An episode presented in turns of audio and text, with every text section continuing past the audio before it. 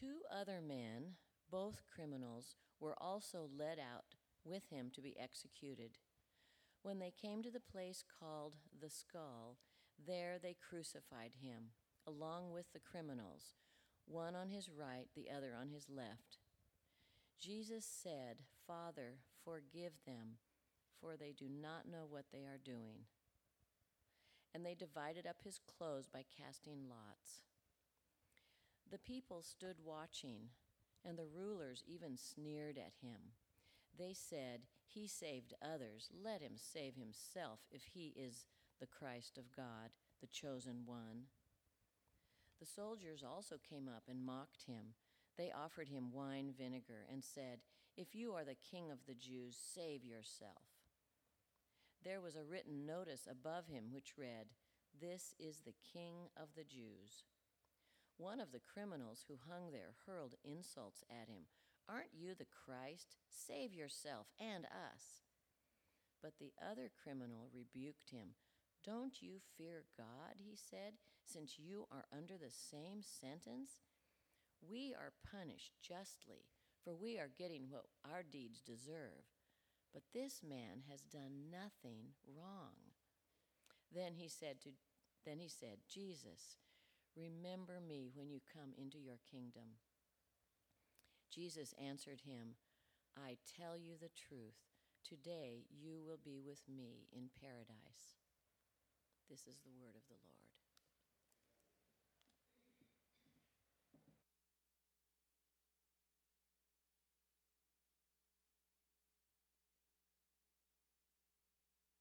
Good morning. Earlier morning than usual. I was watching a movie last night, one of my favorite movies from childhood, Beauty and the Beast.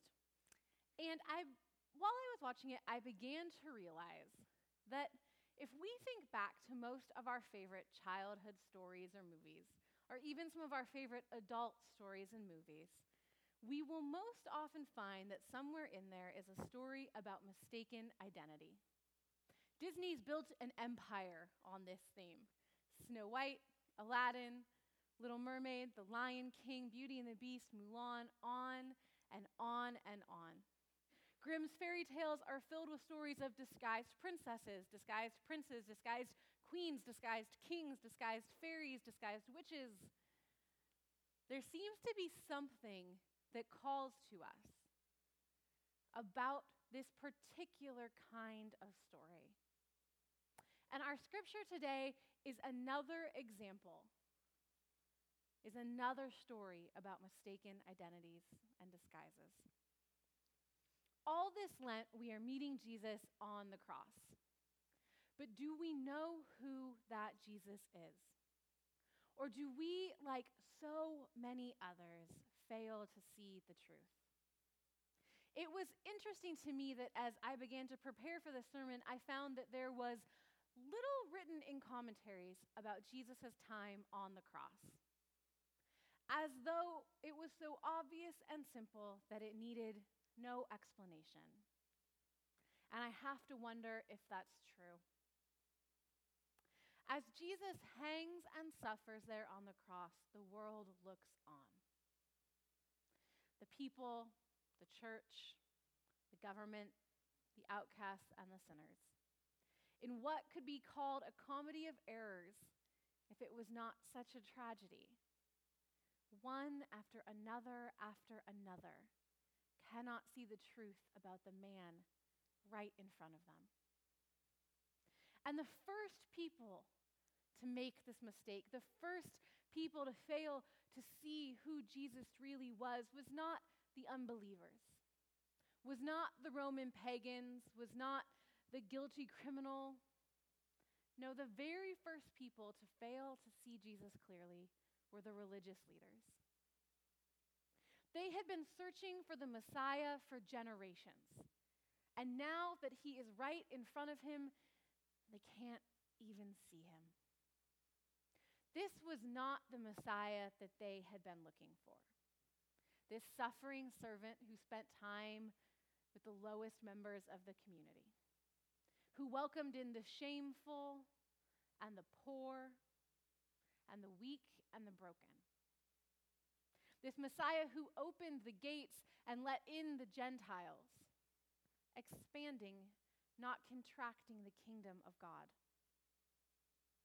No, the Messiah they knew was coming was the one who would overthrow the world, who would crush those other religions. He would make Israel great again and make everyone see that they had always been right. He would wipe out his enemies and reward the faithful. And I think if we're honest, that not that much has changed that the church and her leaders, her people, still fail to see the true identity of God in the man on the cross. Especially in the Protestant and evangelical world, we have a complicated relationship with the crucifixion. We want the resurrection, the glory of the risen Christ. We want to take Jesus down off that cross. We too want and look for the triumphant Savior the resurrected Christ and want to skip over the crucified one. If we have to have a crucified Christ, at least give him a machine gun or a Supreme Court pick. Not that broken, humiliated, naked body on the cross. We too fail to see who God is. We too seek leaders who are charismatic and attractive and powerful, everything we hope to be one day. He saved others. Let him save himself if he's really the Christ sent from God, the chosen one. In the eyes of the religious authorities, the ultimate act of God would be to save himself from death. That's what we want, to be saved from death. And our own desires blind us then from the truth that the ultimate act of God is not self preservation, but self sacrifice. Like the stepmother and stepsisters from Cinderella, those closest to the one disguised who should have been able to tell who was right in front of them. We fail to see the truth of a God who is standing right in front of us. But it's not just the religious leaders who are fooled, because Luke goes on to tell us that next, Roman soldiers are fooled by the identity of that man on the cross. Those Roman soldiers who represent all of Rome and its government and power. One of the most important things to know about crucifixion in Rome was that it was a death that was used only for very particular cases. The Romans weren't just running around handing out crucifixions to everybody. You get one, and you get one. No, this was a type of death that was used to serve as a warning. Mess with Rome, and this is what will happen to you. Rome wasn't looking for a Messiah, but they did fail to see a true ruler. The sign placed above his head, King of the Jews, was both a mockery and a charge. How dare this simple Jewish man claim to be a king? Rome already has her Caesar. No one else is needed. And for those among us who would like to claim that Jesus' message was not political, his very death rejects this notion. When Rome looked at Jesus, they saw a threat a threat to their very way of life, to their economic system, to their culture, their values, and their social hierarchies.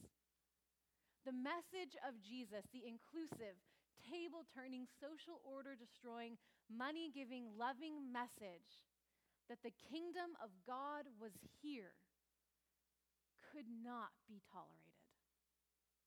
And rather than seeing that message as one of peace and grace and forgiveness, Rome mistook it for a threat. After all, the kingdom of God cannot be managed by any bureaucracy. Its very wildness, its unpredictability, make it a danger. And the message the soldiers tell him is to save himself. Any real king would. Any real king would, have, would not have ended up here to begin with. He should be protecting himself. And these men fail to see the truth about real kingship that it is not selfish, it's selfless. And the words of Jesus are still a threat to governments all over the world, including our own.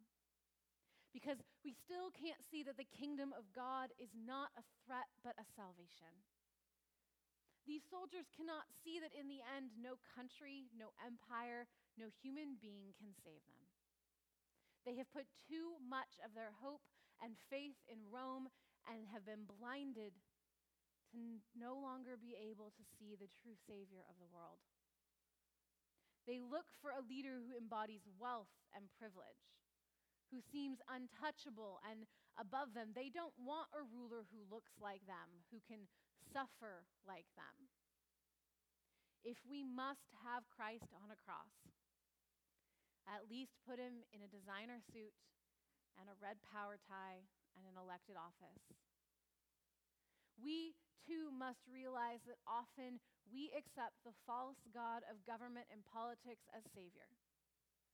And we reject Jesus because he doesn't seem strong enough, or strident enough, or narrow enough for our tastes.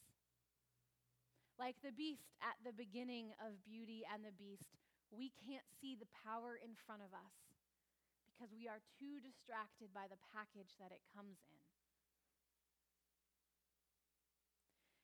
We finally come to the two criminals being crucified next to Jesus. And here we finally get maybe what we always expected. It comes at no surprise that this criminal, this low life, doesn't see Jesus for who he really is. We expect those kinds of people to miss the point. But maybe, maybe the criminals aren't very different than you and I. I have to admit that of all the people who mess up in this story, of all the people who fail to see the truth at the crucifixion, the one I have the most sympathy for is this man. This criminal who mocks Jesus because he is at the exact same moment being crucified as well.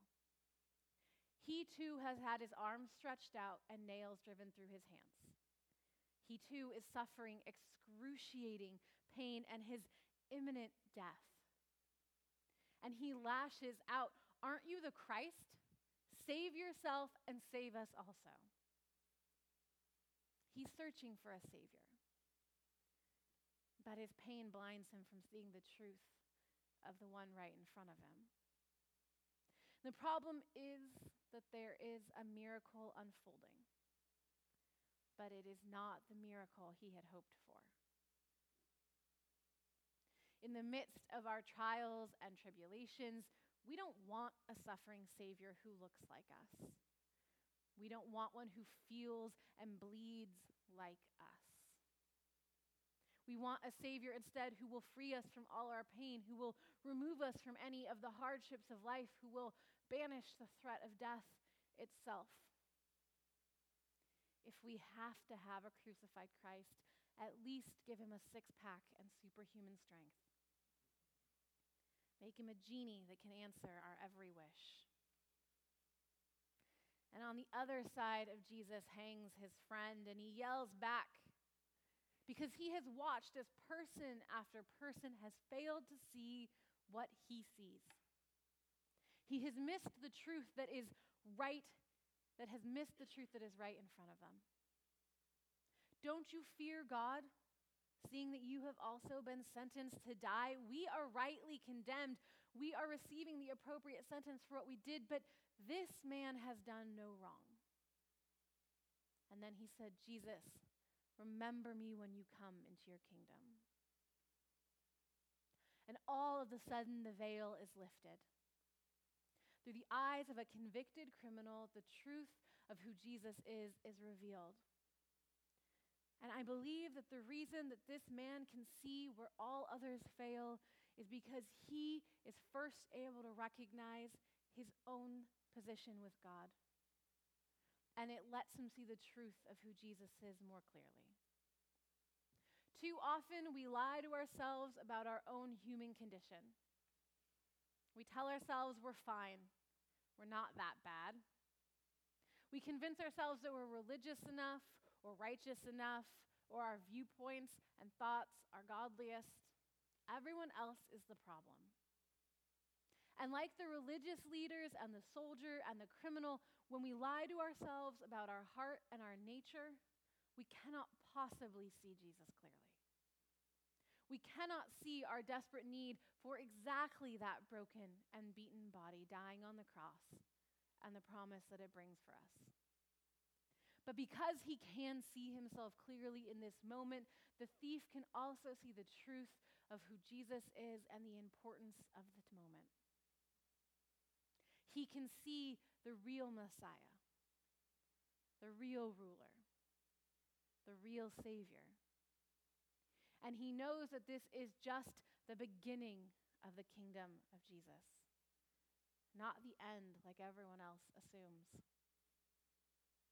And Jesus responds exactly how Jesus always responds to those who call on him swiftly, with a promise that he is not alone, that we are heard, and that we will be brought safely through. And as he painfully turned his head, squinting his eyes filled with agony and sweat and blood, and yet still filled with compassion. Jesus' last moments on the cross were lived out the same way his life was, with his arms wide open, welcoming the lamb who had strayed. Today, you will be with me in paradise. Not because you lived right, not because you were holy or righteous, not because you were powerful or wealthy, not necessarily because you were even good. You will be with me in paradise because you asked, because I answer. Because you saw and recognized God in your midst and your own need for him.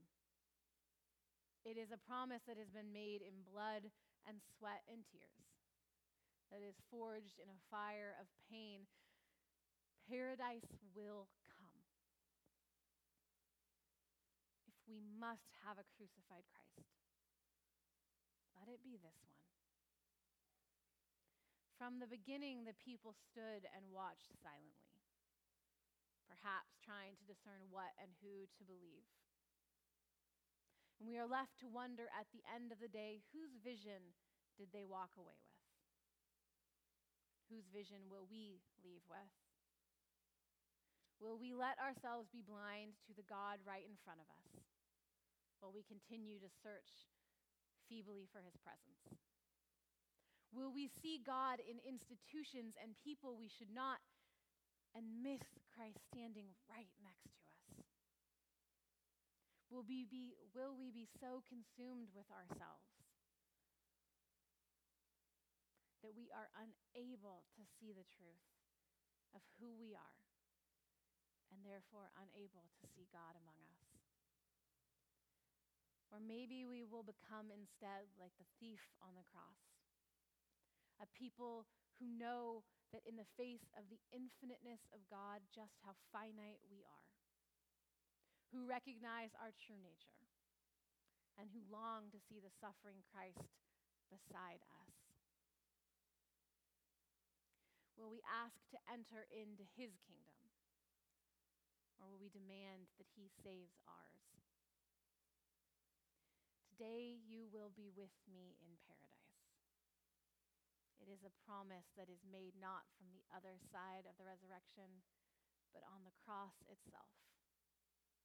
May we not be so fooled like the package that it comes in that we miss the importance and the grace of the moment. Amen.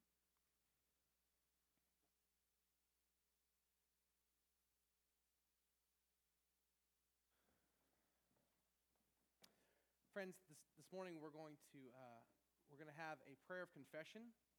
with four voices.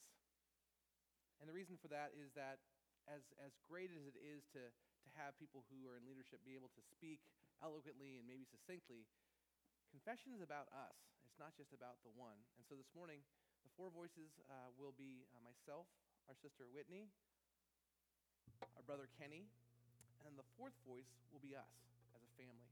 And so um, this morning, I invite us to, um, to be confident, but also um, just be aware of, of, how we're all in this together and that we have a chance to um, come before God and, and be honest about who we are, but also there's a, there's a promise in there that comes from that. So would you please let us pray together?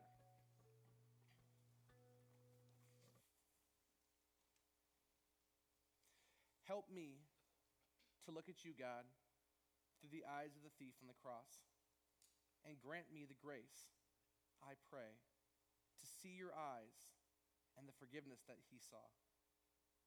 For I too have stolen much. When I have gossiped, I have taken from another's reputation, and in the process, I have robbed, I've robbed from my very own. And when I have raised my voice in anger, I have taken something away from peace.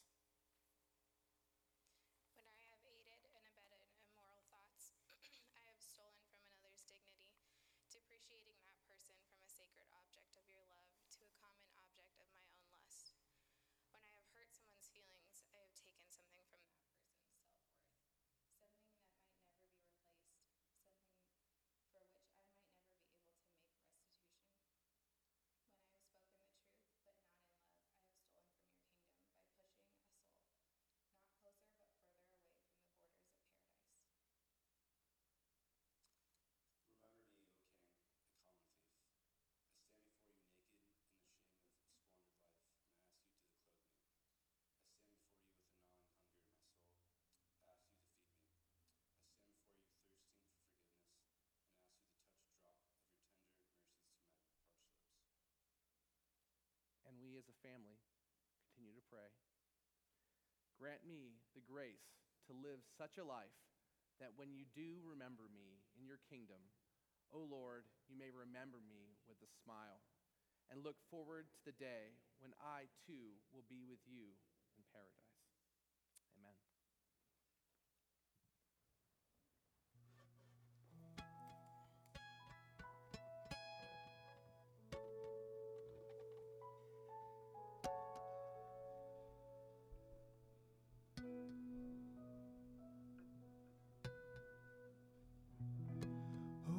Spirit of God, speak your peace, speak your peace.